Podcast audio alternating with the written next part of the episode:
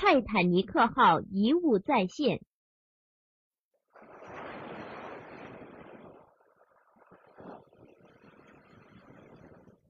二零零零年七月十五号，北大西洋海域，瑞典商船“星火号”正行驶在波光粼粼的海面上。下午三点，水手长奥克姆。突然看到离右舷几百英尺的海面有一个白色小点儿，他警觉起来。那是什么东西？奥克姆拿起望远镜仔细的观察，隐约可以辨认出那是一只救生圈，在救生圈里好像还有某种东西。奥克姆的心一沉，在这离最近的陆地都有几百海里的冰冷的北大西洋。孤零零的漂浮着一只救生圈，可不是什么好兆头。莫非在这一带最近又发生过什么海难？奥克姆意识到问题的严重性，他当即向船长做了会，是一幅令人毛骨悚然的景象。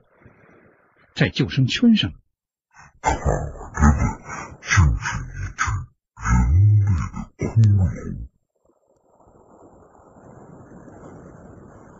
船长也大吃一惊，船员放下一只小舟，靠近这个奇特的漂浮物。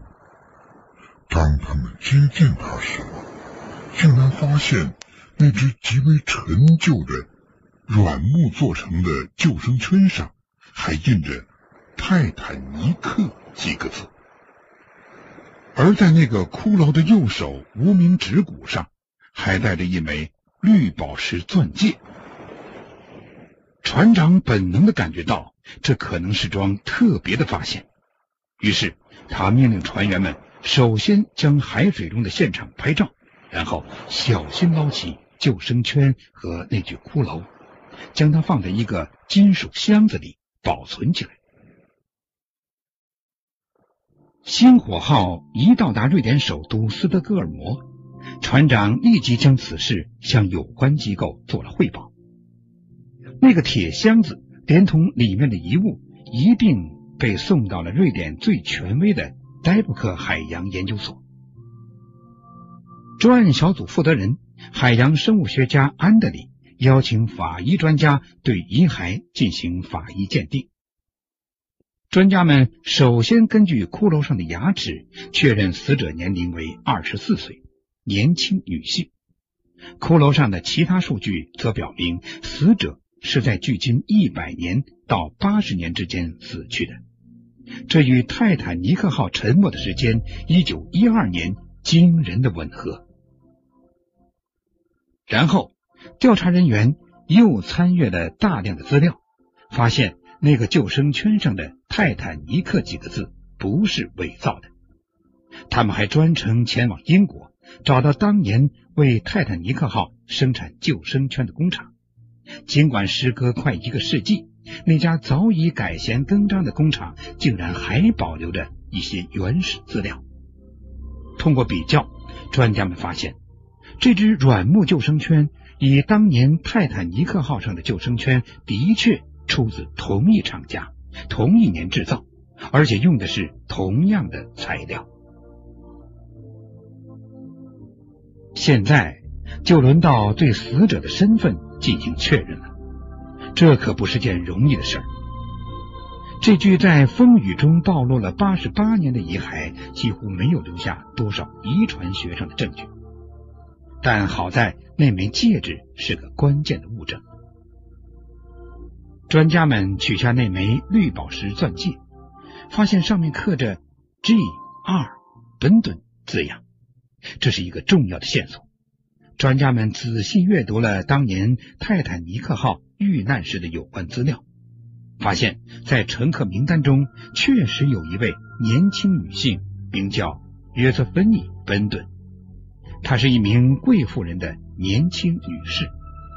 在一九一二年四月，陪伴女主人登上了那艘不幸的游轮。在遇难者名单中，奔登的情况是失踪，遗体未找到。至此，专家们一致得出结论：这个在北大西洋发现的救生圈和骷髅，的确是八十八年前沉没的泰坦尼克号留下的。可是，在得出这个结论后，一个巨大的谜团却出现了。这个宛如来自地狱的幽灵般的救生圈和遗骸，何以能在海中漂流近一个世纪而未被毁坏？在反复无常、千变万化的海洋里，且不说海洋生物会迅速的毁坏遗骸和救生圈，即使是在没有任何外力破坏的情况下，几十年的风吹雨打、自然风化，也能让任何人类之物变得无影无踪。专家们推测，在这个不可思议的奇特事件背后，一定发生了某个超乎寻常的事。尽管有关方面采取了保密措施，但还是走漏了风声。瑞典一些媒体将发现泰坦尼克号遗物的消息报道了出来，引起公众广泛的兴趣，一时间众说纷纭。一九九零年，就有报道说，在大西洋冰岛附近发现并救起了泰坦尼克号沉船失踪的一名幸存者。虽然离那场震惊世界的海难已有八十年，但这名叫温尼科的女乘客居然没有衰老的迹象。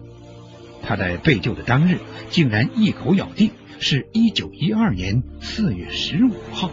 即泰坦尼克号沉没的次日。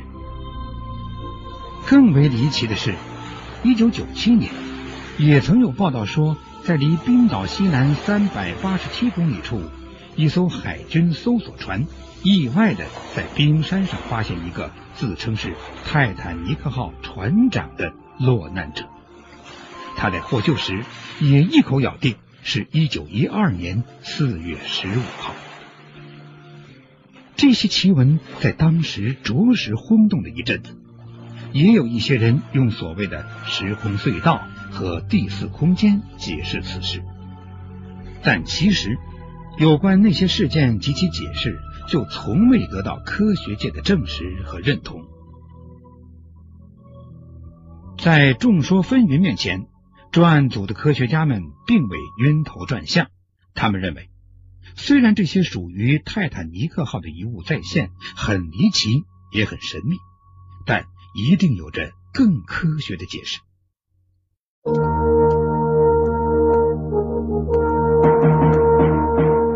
探索古代文明，寻找失去的世界，与外星人全接触，架起我们与先知的桥梁，打开神秘世界的大门，掀开世界神秘的面纱。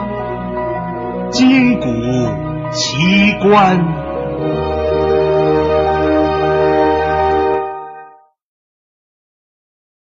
为了弄清事情真相，海洋学家们又一次重返泰坦尼克号遗物的海域。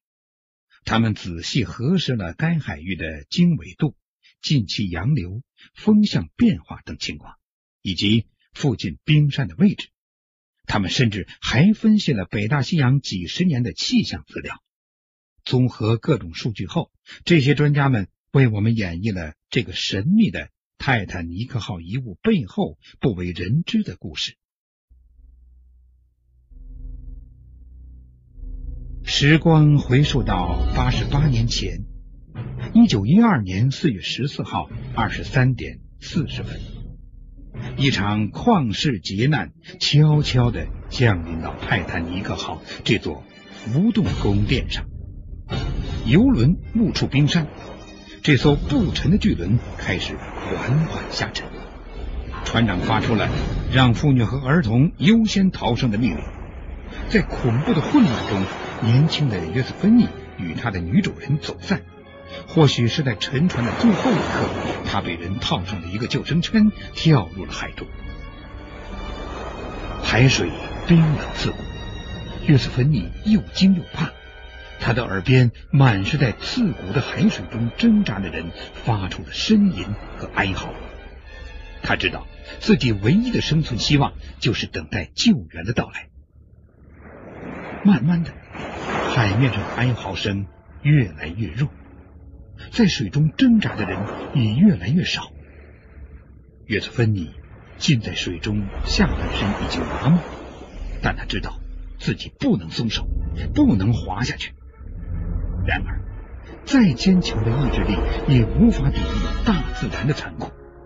气温已经降至零下，约瑟芬妮浸泡海水的双臂，慢慢的与救生圈冻结在一起，直到他生命结束，他的手臂也没能松开。